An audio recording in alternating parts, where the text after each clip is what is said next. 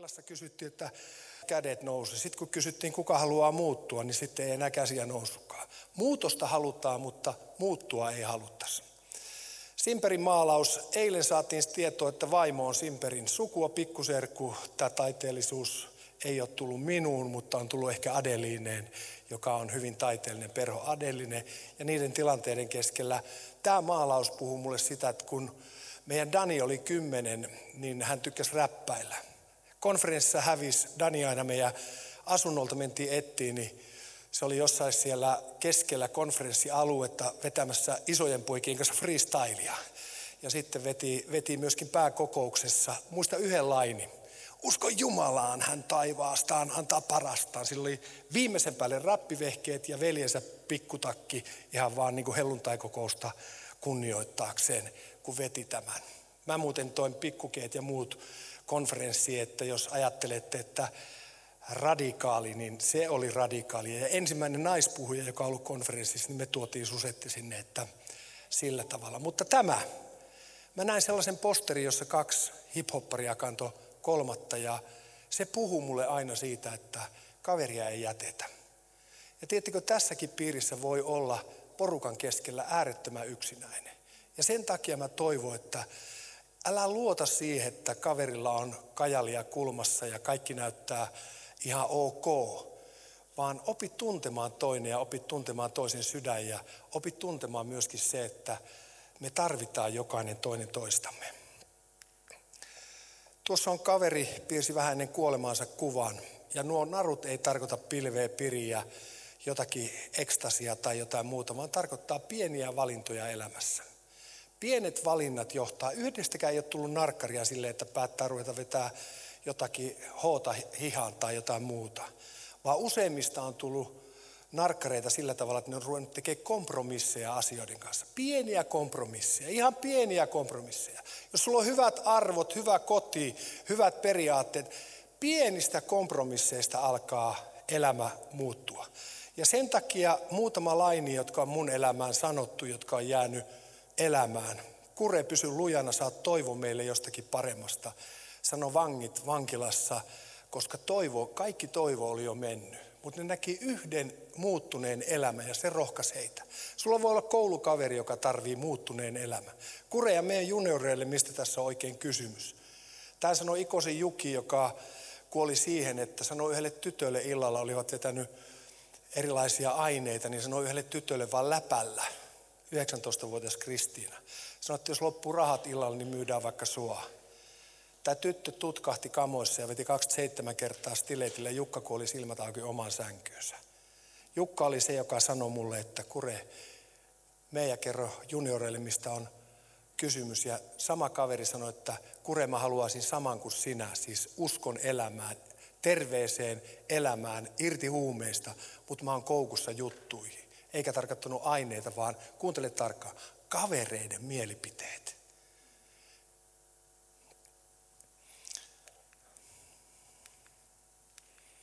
Mä otan yhden kuvan vaan. Tämä on Kuopiosta vuosien vuosien takaa, mutta yli 200 mun kaveria on tapettu, tehnyt itsemurhan tai kuollut yliannostukseen. Sä ajattelet, no, ei tämä mitään. Viimeisin tällainen poika, taisin olla siunaamassa kolme kuukautta sitten. Tämän seurakunnan poikia. Uskovankin perheen poika.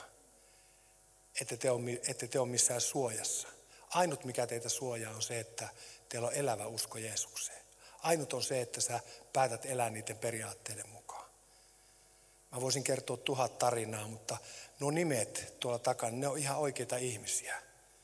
Niillä on ihan oikea elämä. Eri värit sydämissä kertoo, että ne kuoli eri tavalla, mutta en nyt lähde siihen enempää. Mielen maailma. Tehdään sille, että tuota, kaikki tytöt, laittakaa sille, ootapas, Pank, pankkaa nyt kaikki silmät kiinni hetkeksi aikaa. Mä katson, mikä kuva tältä tulee. Kaikki panee silmät kiinni. Joo. Tuota, kaikki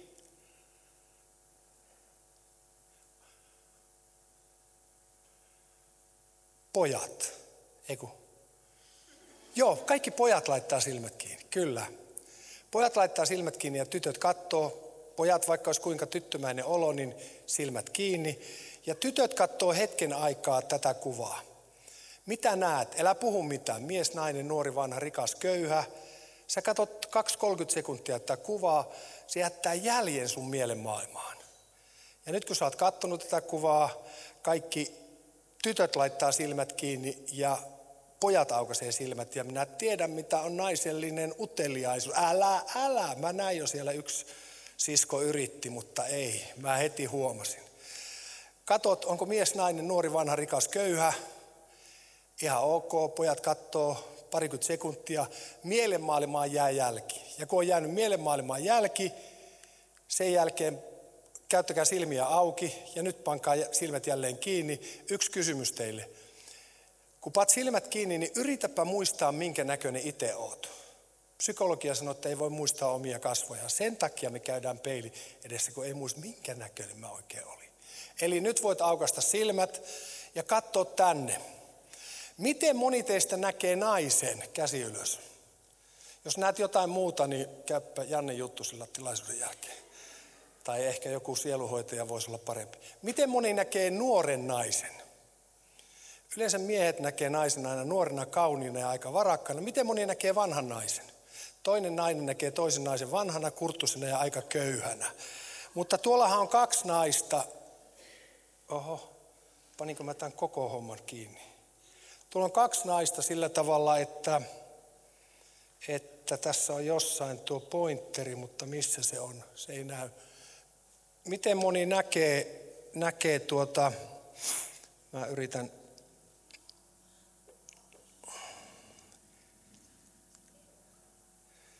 No hetken aikaa saatte tutkailla. Oi, hyvää päivää näiden kanssa. Eli mä yritän tästä näyttää. Tuossa, ei kyllä, ei kyllä, ei kyllä ihan heti, on leuka, nenää, silmät. Siinä on siis kaksi naista, mutta jos sä olisit katsonut semmoisen puoli minuuttia että kuvaa, sun olisi ollut vaikea löytää vanhaa naista, siis joka katsoi nuoren naisen kuvaa, tai nuorta naista, joka katsoi vanhan naisen kuvaa. Ja sen takia, harmi, että tämä pointeri ei pelaa, tämä vaihtaa vaan tämän toiminnan pois. Onko kellään pointeria taskussa sattumoissa? No, mennään eteenpäin, mutta tämä kuva. Siellä on mielikuva ja ihminen näkee mielikuvina. Siitä tulee musiikki, elokuvat ja tämä sukupolvi, te, kato vieruskaveri ja sano sinä. Olette sellaisessa tilanteessa, missä mikään sukupolvi ei koskaan aikaisemmin ole ollut. Teitä psyykataan joka puolelta. Useimmat teistä on tämänkin aikana katsonut jo pari-kolme kertaa puhelimeen, kun, että mitä sanoo TikTok tai Nick mitä näitä onkaan, niin tuota, sä, sä, sä, sä niin kuin katot. Ja sieltä psyykataan sua erilaisilla tavalla. Elokuvat syy, psyykkaa, musiikki psyykkaa. Ja sen takia tämä mielikuvakuvio on äärettömän äh, hyvä tajuta, koska Raamattu sanoo, joiden mielet tämän maailman ruhtinas on vanginnut tahtoansa tekemään. Päästään mun todistukseen, mutta osasta. Tässä on Suomi kovin räppäri noin tilastollisesti. Rudi ajatteli, että lainit oli vähän heikkoja, että rupeaa vetää pilveä, että lainit paranee. Sano, kaikki luovuus hävisi huumeiden mukana. Ja siinä hävisi sitten kyllä ihmissuhteetkin. Ja Rudi oli rehellinen kumminkin siinä, että kerto tavallaan tämän, tämän puolen elämästä. Eli päihteet ei avartanut mieltä, vaan supisti mieltä. Tai ehkä Suomen kaikkien aikojen paras kitaristi. Jukka Tolonen heräsi vasta siinä, kun oli puukottanut itselleen tärkeimmän ihmisen tyttöystävänsä ja Riihimäen keskusvankilassa pysähtyi miettimään, mitä on elämä. Tänä päivänä soittaa koukustuneilla sormilla urkuharmonia, ei pysty koskaan enää kitaraa. Tuhlas oman lahjakkuutensa. Sinussa on, kuuntele tämä lause, tämä on niin hieno. Sinussa on paljon jumalallista potentiaalia, saitko kiinni, joka aktivoituu Jumalan sanalla pyhässä hengessä. Halleluja. Sano kaverille, että oli hyvä laini. Tai Late Johansson, josta tein ensimmäisen haastattelun kahdeksan vuotta sitten Riihimäen keskusvankilan punttipihalla ja nyt tein muutama vuosi sitten uuden. Mä haluan näyttää teille, miksi me puhutaan, pastorit puhuu, opettajat puhuu, vanhemmat puhuu. He haluaa antaa teille uuden näkökulman. Kun sä katsot tätä kuvaa, sä et välttämättä näe yhtään mitään, mutta teepä tälleen. Käännä pää Kallelle. Miten moni näkee? Eli kun sä tottelit mua ja käänsit päätä, sä aloit nähdä, wow, mä näen. Näin näki opetuslapsetkin Jeesuksen ihan uudella tavalla. Ja tämä näkyy kerran vuodessa oikeissa olosuhteissa, oikeissa valoissa. Ja siellä on tuommoinen kuva, voit katsoa sitä uudestaan, niin ymmärrät, että elämään, jokaiseen päivään on kätketty tällaisia mielettömiä salaisuuksia. Ja sen takia tuolla nuori pari alalaidassa, mistä he haaveilee? Yksi kaveri sanoi kerran, mökki vastarannalla. Mistä he haaveilee? Mistä? Perheestä, niin ne tytöt. Miten moni näkee vauvan tuolla? Vauvan selkä menee tuossa alhaalla, jalat nousee tuonne puuhun, käsi nousee tuohon oksaan, nenä, suu, silmät, pää. Elämään on kätketty mielettömästi. Sä voit nähdä asioita, kun annat elämäsi Jeesukselle. Rupeat näkee. Mä rakastan, tee tuo uudestaan, vaikka ihan vaan feiki. Tee uudestaan. no anna mennä. Aa, tuon kun kuulee kouluissa, niin kyllä mä oon siu. Aa, siellä niin kuin semmoinen seiska oppilas, niin opettajakin katsoo, se tajus, se tajus. Mutta tämä on eri asia kuin joku matemaattinen kaava. Ja sen takia tässä on maalaus, en nyt sano kenen tekemä se on, mutta jos tämä olisi sun maalaus, niin paljolla möisit se mulle. Ota joku summa vaan, mulla on raha, Audilla tuli, vanhalla. Sano joku. Mikä tulee mieleen vaan? Satanen. Lydia. Kiinni veti. Otetaan siitä joku miesnäkökulma. Joona. 50. 50, okei. Okay. Joona ja Lydia. Minä kiitän tästä kauppahetkestä. Tämä oli hyvä hetki. Tämä on nimittäin Picasson poika ja piippu. Viimeksi maksoi 101 miljoonaa dollaria, kun tämä myytiin. Musta oli kiva tehdä bisnestä teidän kanssa. Eli monet myy oman elämänsä halvalla, koska ei ymmärrä sen arvoa. Saitko kiinni? Sun jalkapohjissa ei lue Made in Hong Kong, jos et ole syntynyt siellä. Siellä lukee Made in Heaven. Halleluja. Ja itse keksintö. Unelmia, haaveita. Miten moni on mokannut elämässään? Miten moni on tehnyt saman mokan kahdesti? Kolmesti. Otan osaa. Muista aina, että vaikka mokaat, niin aina voi puhdistua. Uuden päivän mahdollisuus. Ja tämä uskoelämässä on niin kuin hienoa, että vaikka sä mokaat joskus, niin se ei tarkoita, että kaikki on pois mennyt. Miten moni esimerkiksi kuuli lapsena sanottava, että älä laita pakkasella kieltä rautaa? Miten moni laittoi siitä huolimatta? No jos sä vielä ensi vuonna oot tuossa kaiteessa kiinni, niin mä sanoin, että sulla on aika pitkä ja kivinen tie kokemusten polulla. Eli jos sä kaikki kokeilet niin kuin moneen otteeseen. Ja sen takia voisin kertoa näistä jokaisesta tarinan, mutta meillä ei aika enää riitä, on jo, on jo noin pitkälle mennyt, mutta sen voi sanoa, että jokaisen takana on unel, no mun on pakko kertoa. Yksi näistä oli semmoinen kiertävän hevoskouluttajan poika.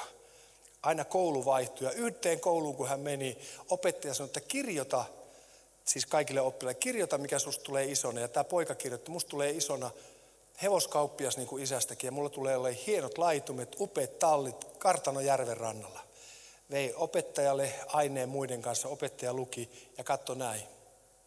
Ihan liian epärealistinen sinun kaltaisellesi pojalle. Poika meni kotiin, sanoi isälle, että näin opettaja sanoi, että jos en kirjoita uutta ainetta, saan nelosen.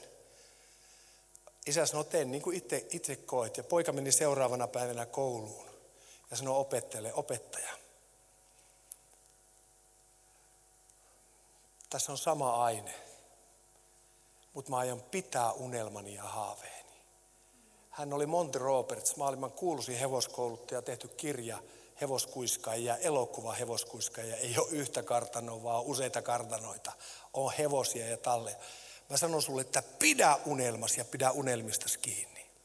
Halleluja. Miten moni tytöistä on unelmoinut sellaisesta täydellisestä miehestä, aviomiehestä.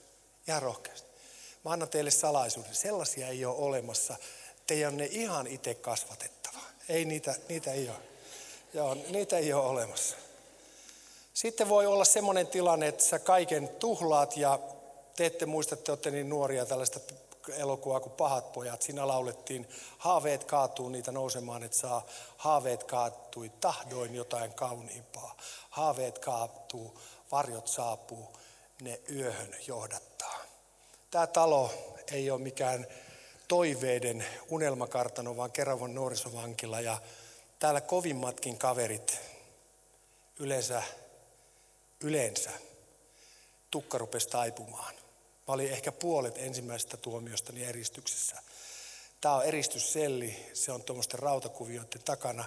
Tuo kaveri, joka ei, on tuolla takana, ei ole vanki, vaan meidän Dani tarvitsi räppäykseen erikoistehosteita kuviin, niin käytiin ottamassa. Ja tuolla on paljon eksyneitä, hämmentyneitä, kaipaavia, yksinäisiä, epätietoisia ja pettyneitä nuoria, niin kuin on Seinäjoen torilla vapputapahtumassa tai jossakin muualla. Ja sen takia neljä vaikuttajaa elämässäni, poliisi, sosiaalityöntekijä, sairaanhoitaja ja nuori tyttö. Ja nyt jos mennään noihin naruihin ja mun elämään, niin mä muutamalla sanalla kuvaan teille oman elämän. Kun mä olin pikkupoika, niin kaikki sukulaiset sanoi, Markusta tulee liikemies. Mä möin kaiken, mitä mä sain käsiini jo ennen kouluikää. Keräsin paperia, möin kieloja ovelta ovelle ja huomasin, että bisnes on hyvä juttu. Kaikki sanoo, että varmaan tulee liikemies. Ja musta itsestäkin tuntuu, että bisnes on mun ala. Monilla teillä on ongelmia siinä, että kun ihmissuhteissa on vaikea solmia niitä tai hoitaa.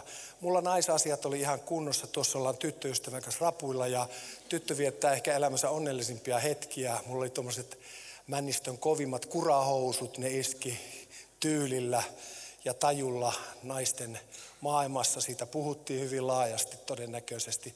Ja kurahousut on hyvät sille, että pitää veden sisällä ja ulkona, että se oli tuossa iässä tärkeää. Teille, jotka ette ymmärtäneet, kysykää vierustoverilta. Tuossa ollaan kaverin kanssa kivellä. Kumpikaan ei tiennyt, että ennen kuin mä täytän 25 vuotta, mä ollut seitsemän vuotta vankilassa, eikä kumpikaan tiennyt, että Harri ei enää koskaan 16 ikävuotta. Harri ei kuollut siihen, että tappaja tuli kaupunkiin, vaan yksi oma kavereista halusi näyttää yhdelle tytölle, että on kova jätkä löi avokämmenellä Harri, ja Harri kaatu, löi pääse katukivetykseen ja kuoli 15-vuotiaana. Mä pääsen vankilasta. Tuossa on rikoksella saatu omaisuus. Kohonkassi on lainassa. Tuo musta nahkakassi on oma, mutta siinä on kaikki. Ja voin sanoa, että oli aika rikkonainen elämä. Tuossa on tuo tämänpuoleinen ikkuna Kuopion lääninvankilan eristyssellien vieressä oleva ikkuna – ja miksi otin tuon kuvan? Sen takia, että tuosta ikkunasta on viimeksi karattu tästä vankilasta. Meidän jälkeen sieltä ei ole karannut ketään. Me karattiin Keravalta, mutta karattiin Kuopiostakin. Ja kun karattiin Kuopiosta, niin karkur, karkureissu ei ole semmoinen, että se on jotenkin helppo tai mukava, vaan tuntuu, että kaikki, kaikki tietää, kaikki näkee. Tuo eristysselli on sisältä tuommoinen. Pitkä tarina lyhyeksi. Meidän koti oli semmoinen, jossa käytettiin paljon alkoholia ja monesti sai olla turvattomissa olosuhteissa ja monesti meillä kävi poliisit ja monesti meillä oli henkistä ja fyysistä väkivaltaa. Ja isäukko oli, isäpuoli oli siis semmoinen, joka, kun äsken sanoin, että mulla oli auktoriteettiallergia, niin se johtui siitä, että isäpuoli aina sanoi, että sinä teet, kun minä sanon. Se oli aina tämmöinen moraalisormi pystyssä. Jos näet jonkun näin, niin se on moraalisormi. Sä teet, kun mä sanon. Esimerkiksi sokeria laitoin kaurapuuroa hänen mielestään vähän liikaa. No saattaisi tämä mennä vähän liikaa, mutta siitä huolimatta hän, että älä mätä sitä sokeria siihen puuroon niin paljon. Minä ajattelin, että kuule ukko kerran mätän puuroon niin, niin paljon sokeria kuin haluan tulevaisuuden. Heräsin muuten Sukevan keskusvankilassa, oli viisi vuotta lusinut ja laitoin puuroon sokeria ja yksi kaksi tuli oivallusta. Kerta kaikkiaan mä saan laittaa puuroon niin paljon sokeria kuin haluan, mutta mitä se oli maksanut elämässä, oli vähän toinen juttu. Ää, mulla kävi sellainen kuvio, pitkää tarinaa lyhyeksi, tytöt rupes kiinnostamaan. Mulla oli yhden tytön kanssa tärät ja otetaan nyt vaikka Lyydiä tuosta, kun oot vieraana täällä, niin aina kun mä näin Lyydiä, niin mulla ei ollut niin kuin tällaisia lihaksia niin kuin nykyisin, ei voinut niin kuin silleen tehdä, mutta mä kuvittelin, että mulla on ja hei baby. Se mietti, että mikähän tällä vika Markulla on silmissä ja sitten mä ajattelin, että mä en nyt tarpeeksi kovaa, niin mä otin röökiä. Mä kuvittelin, että mä oon näin. Mutta mä olin yskiä vedi, mutta se oma kuva oli tämmöinen. Ja tässä oli ensimmäinen semmoinen kompromissi, ensimmäinen naru. Mä rupesin etsimään itseäni ulkonaisista asioista. Sitten oli yksi ilta ja oltiin Lyydian kanssa sovittu tärät yhdelle, tärät tarkoittaa niin treffit niin kuin teidän kielellä, niin tuota, yhdelle tanssipaikalle ja äiti sanoi, että vietetään kotiilta. Mä kuule leikitään kotia joskus toinen ilta. Aina kun perjantai oli, niin siellä ruvettiin viiniä ottamaan. Tupakan savua oli enemmän. Siinä on savusukeltajat pitänyt tulla, jos sinne olisi pitänyt niin kuin normaali ihminen tulla. Tulin kotia yöllä sieltä reissusta. Koti oli ihan sekasi. Isäpuoli makasi sammuneena sohvalla, pikkuveli Pete oli siinä vieressä. Äiti ei näkynyt missään, kävi ettiin. Saunasta löytyi meidän saunovehkeet, asuttiin kerrostalossa. Mä ajattelin, että okei, ne on taas riidellyt, se on joudunut lähteä karkuun. Aamulla kuulin, kun ovikello soi, jotkut aikuiset puhu siellä. Isäpuoli tuli ja herätti mut näin. Näillä sanoilla, että Markku, sun äiti kuoli viime yönä. Aivoverenvuoto on 47-vuotiaana. Ja nyt kuuntele tämä pointti. Jäi monta halausta halaamatta. Jäi monta anteeksi pyyntöä pyytämättä. Jäi monet asiat sopimatta. Mä olin äsken pari tuntia sitten Arku äärellä tuolla Törnävän kirkossa. Täällä päättyi muutama tunti sitten hautajaista. Ja mä näen niin kuin sen tilanteen liian usein. Niissä tilanteissa isäpuoli ratkaisi suruongelman juomalla iso viinipullo joka ilta. Muuttui aggressiiviseksi. Tuli yksi yö, veti mua nyrkillä kylkeen. Ensimmäistä kertaa elämässä mä löin takaisin. Mulle oli opettu lapsesta lähtien kunnioita isäsi ja äitiäsi ja rehellisyyden periaatteita. Mä päätin 15-vuotiaana, että mä lähdin kadulle.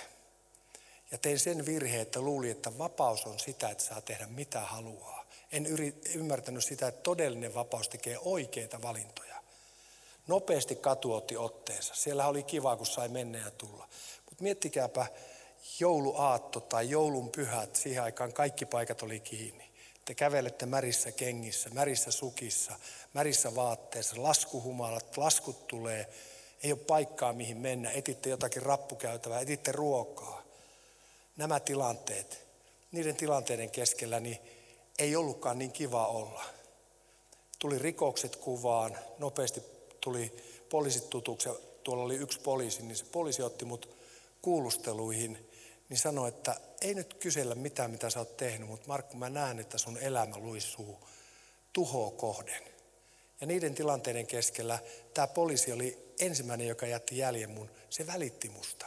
Se oli kiinnostunut musta. Ja niiden tilanteiden keskellä sitten vankilat tuli tutuksi. Äsken, mikä oli Kerava, meitä oli Kuopiosta toistakymmentä kaveria, meidät laitettiin samalle kongille, että on helpompi vartioida. Ensimmäisenä viikonloppuna karattiin kaikki. Eli tuota, se ei ollut vartiolta ihan viisas valinta. Se toi vankilaan taas semmoista karkurin paperit, ei mitään etuuksia, ei mitään muita. Ja kun tällä karkureissulla tästä Kuopion läänivankilasta, se oli jo silloin 19, tuotiin takaisin eristysselliin. Sen verran voin vaan sanoa, että kyyti oli aina kylmää. Yleensä oli vähintään vuorokauden tajuttomana. Sai sen verran selkäänsä eri tahoilta.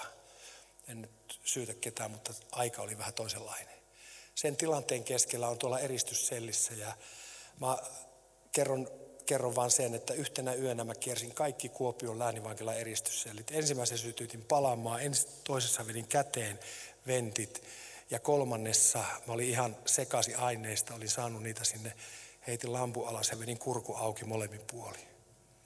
Heräsin teholla, olin raudoissa, tuli nuori sairaanhoitaja, se oli kaksi vanginvartijaa, sanoi, että siellä on vaarallinen vanki, karkaamisaltis, pakko olla vartioita. Tuli nuori sairaanhoitaja, joka sanoi, että miksi nuori kaveri tuhlaat jotakin noin kallisarvosta kuin elämä. Mutta siirrettiin erikoiskuljetuksilla Kakola eli Turkuun. Mulla olisi monta tarinaa sieltä sieltä niistä tilanteista 19-vuotiaana. Ja mä rupesin miettimään sen nuoren sairaanhoitajan sanoja, että miksi sä tuhlaat jotakin noin kallisarvosta kuin elämää. Yritin puhdistaa elämäni, pääsin röökistä eroon, pääsin aineista eroon. Rupesin varmuuden vuoksi kasvissyöjäksi. Vankilassa se merkitsi vain, että velliä saatiin, ei saatu mitään kasvisruokaa. Siihen aikaan, jos olisit sanonut, että saanko kasvisvaihtoehdon, niin se olisi ollut vanki mielisairaalaan lähtö, että se oli niin radikaali kysymys. Niiden tilanteiden keskellä olin raitis, söin velliä, rupesin juoksemaan. Juoksin vankilan pihassa pisimmillään 28 kilometriä, mutta olin sisäisesti ihan tyhjä. Ja useimmat teistä on nähnyt tämän, kun Lyydia tulee nyt tänne. Lyydia on helsinkiläinen. Sä pääsit kaikki, tuu, tuu vaan ihan, ei tarvitse mitään muuta kuin hymyillä nätistä. No otetaan Lilli sitten, no niin. Eli Lyydia on Lilli nyt, vaaleet pitkät hiukset, helsinkiläinen rippikoulunuori, tuli muiden riparilaisten kanssa vankila ja vangithan yritti olla normaaleja. Oli vetänyt hauisvääntöjä koko iltapäivä penkissä ja yritti lähetellä lippuja ja muita, että olisi saanut kontaktia. Mutta siihen tuli nuori tyttö, joka sanoi, että mä annoin rippikoulussa elämäni Jeesukselle. Mä katsoin hänen silmiään. Semmoinen puhtaus ja aitous lousti niistä, että en ole nähnyt aikoihin. Katoin kavereita, niin olo oli kuin kalakaupassa, ettei paljon elämää. Sitten hän hymyili, vedä ykkönen, no niin hyvä. Muistin kaikki lapsuuden unelmat ja haaveet. Ja kun tämä tyttö meni penkkiin takaisin, Mä ajattelin, että tuo tyttö oli rohkeampi kuin yksikään näistä jätkistä. Uskalsi elää vakaumuksessa todeksi. Älä koskaan häpeä sun vakaumusta. Se mitä sä sanoit, että se puhuu, sanoittakin, niin se on jotain sellaista, jota tämä aika kaipaa. Tuli kokous vähän aikaa sen jälkeen. Tuli yksi entinen mun vankilakaveri, Joona. Tatuoitu kaulaa asti, hirveä kaappi, rundielokuvan toinen päätähdistä. Ja kysyi tämän kysymyksen, että kundit hei, kuka haluaa muuttua. Mä nostin käteni. Se sanoi, että tuu tänne eteen. Mä että älä hyvä mies, että mulla maine menee. Mulla oli kova jätkä maine ja asuin talon kovimman kaverin kanssa, että mulla menee maine. Mutta läksin sieltä ja tuli eteen. Sanoi, polvistutaan. Mä että ei mitään toivoa enää yrittää olla kova jätkä. Polvistuttiin. Se laski käden mun olkapäälle ja rukoili Jumala, muuta tämän nuoren miehen sydän. Mä odotin, että sormet töpseli ja tukka kuin Einsteinilla ja virtaa tulee. Ei mitään, ei missään. Menin selliin ja katoin peilistä, että no en ole hirveästi vielä uskovaisin näkönyt, milloinkohan pukkailee pintaa. Niin siellä sanoi nämä vartijat, että tämä laji ei tule ulkoa sisäänpäin, vaan sisältä ulospäin. Raamatus on osa, että elämä lähtee sydämestä. Ja niiden tilanteiden keskellä Mä jouduin oikeuteen, ei ollut mitään näyttöjä. Sanoin tuomarille, että mä myönnän kaikki syytekohdaksi oike- oikeaksi. Törkeä ryöstö, kolme poliisin pahoinpitelyä ja vangin karkaaminen. Sai yli kolme puoli vuotta lisää tuomioon.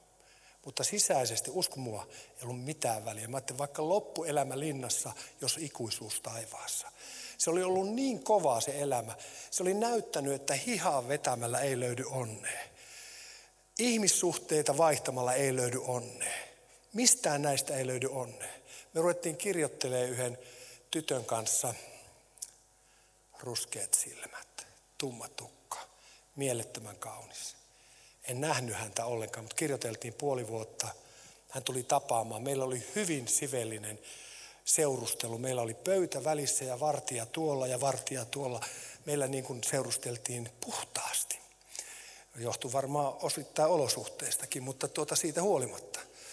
Ja mentiin kihloihin muutaman vuoden seurustelun jälkeen ja samalla viikolla kun mä vapauduin, mentiin naimisiin. Ja helluntaissa mentiin silloin naimisiin sille, että tuomari suoritti vihkimisen ja pastori siunas. Kävellään alttaria kohden, mä huomasin, että sama tuomari, joka antoi mulle viimeisen tuomio. Mä että viimeksi tuli kolme puoli vuotta nyt elinkautinen, että sulla ei kun tuomiot kovenee. Ja Teppo Tyyskä, uskova tuomari, en tiennyt sitä. Ja siitä lähti elämä ja Kokkikoulutus, mä olin Kurmet ravintolassa harjoittelussa, kun Iisalmi helluntai-seurakunta osti minut suurella rahalla työharjoittelun. Taisi olla 500 markkaa kuukaudessa, lupasivat maksaa. Ja siitä lähtien, nyt on kohta 40 vuotta ollut tässä työssä. Ja teille ihan vaan nuo narut valhe ja petos. Siellä on kovuus ja tunteettomuus. Siellä on naruissa orjuus ja riippuvuus, kavereiden mielipiteistä, pelot ja tuskatilat. Ja noiden tilanteiden keskellä se, mitä mä näin tuossa nuoressa tytössä, jos sä katsot tuon noita neljää pistettä kiinteästi, kato semmoinen 20 sekuntia, niin tämä on just se, mistä äsken oli puhetta, että se mitä sä katselet, se mitä sä kuuntelet, se jättää jäljen sun sisäiseen maailmaan. Jos sä katsot noita neljää pistettä tuossa keskellä, niin mä laitan tyhjän valkokankaan, kato sinne edelleen, niin sun pitäisi nähdä jotakin. Miten moni näkee? Kerran yksi Tarkkiksen kaveri sanoi, joku ihme Jeesus. Mä että nyt tuli tarkkaa arviota. Ja tässä on tyttö, jonka mä silloin löysin ja vieläkin ollaan naimisissa ja meillä on tänä päivänä ehkä perhe tärkeä. Ja tuossa meidän Nea, osa teistä tuntee perhon Nean, on menossa Pekan kanssa naimisiin ja mun poika Joona saattaa häntä alttarille sen takia, kun mä oon siunaava pastori. Ja kun he kävelee alttaria kohden, niin pyhä henki sanoo mulle, yksi ainut oikea valinta. Yli 20 vuotta sitten Sukevan keskusvankilassa ei muuttanut ainoastaan sinun elämää, vaan myöskin sun lasten elämän. Ja mulla on teille uutisia, myöskin lasten lasten elämän. Halleluja. Ja niiden tilanteiden keskellä laitan vaan sen, että oma perhe on tänäkin päivänä mulle tärkeä ja tärkein. Ja muista, että mulle sanottiin 19-vuotiaana, että sä et elä kolmikymppiseksi, kuolet koiran kuoleman niin kuin useimmat sun kavereistakin. Mitä sanotaan raamatun paikkaa? Hän nostaa tomusta vähäosaisen, korottaa jätekasasta köyhän, asettaakseen hänet istumaan ruhtinaiden rinnalle, kansina, kansansa ruhtinaisten rinnalle. Mä oon ensimmäisiä vankeja Suomessa, jotka kävi peruskoulun loppuun vankilassa. Sen jälkeen kävin kokkikoulut, sen jälkeen on käynyt muutaman muun koulutuksen ja ollut pastorina kohta 40 vuotta. Mutta mietipä tämä, mä heitän vaan tätä, tällä ei ole mitään tekemistä minkään kanssa, mutta tuon ruhtinasten rinnalle, niin kyllä mua jotenkin siunas, kun mä olin Seinäjoen kaupunginvaltuustossa ja kaupunginhallituksessa. Mä en pitänyt yhtä ainutta vaalitilaisuutta ja sain toiseksi niitä ääniä. Se kertoo jostakin siitä, että tämän kaupungin keskellä on tehty oikeita asioita. Ja kun tulin pastoriksi, niin en halunnut siinä olla, mutta haluan teille vaan sanoa tämän ikään kuin ajatuksen ja sanoman, että kun oma perhe on tärkein, niin muista, että pienet valinnat tulevina päivinä voi määritellä sen tulevaisuuden.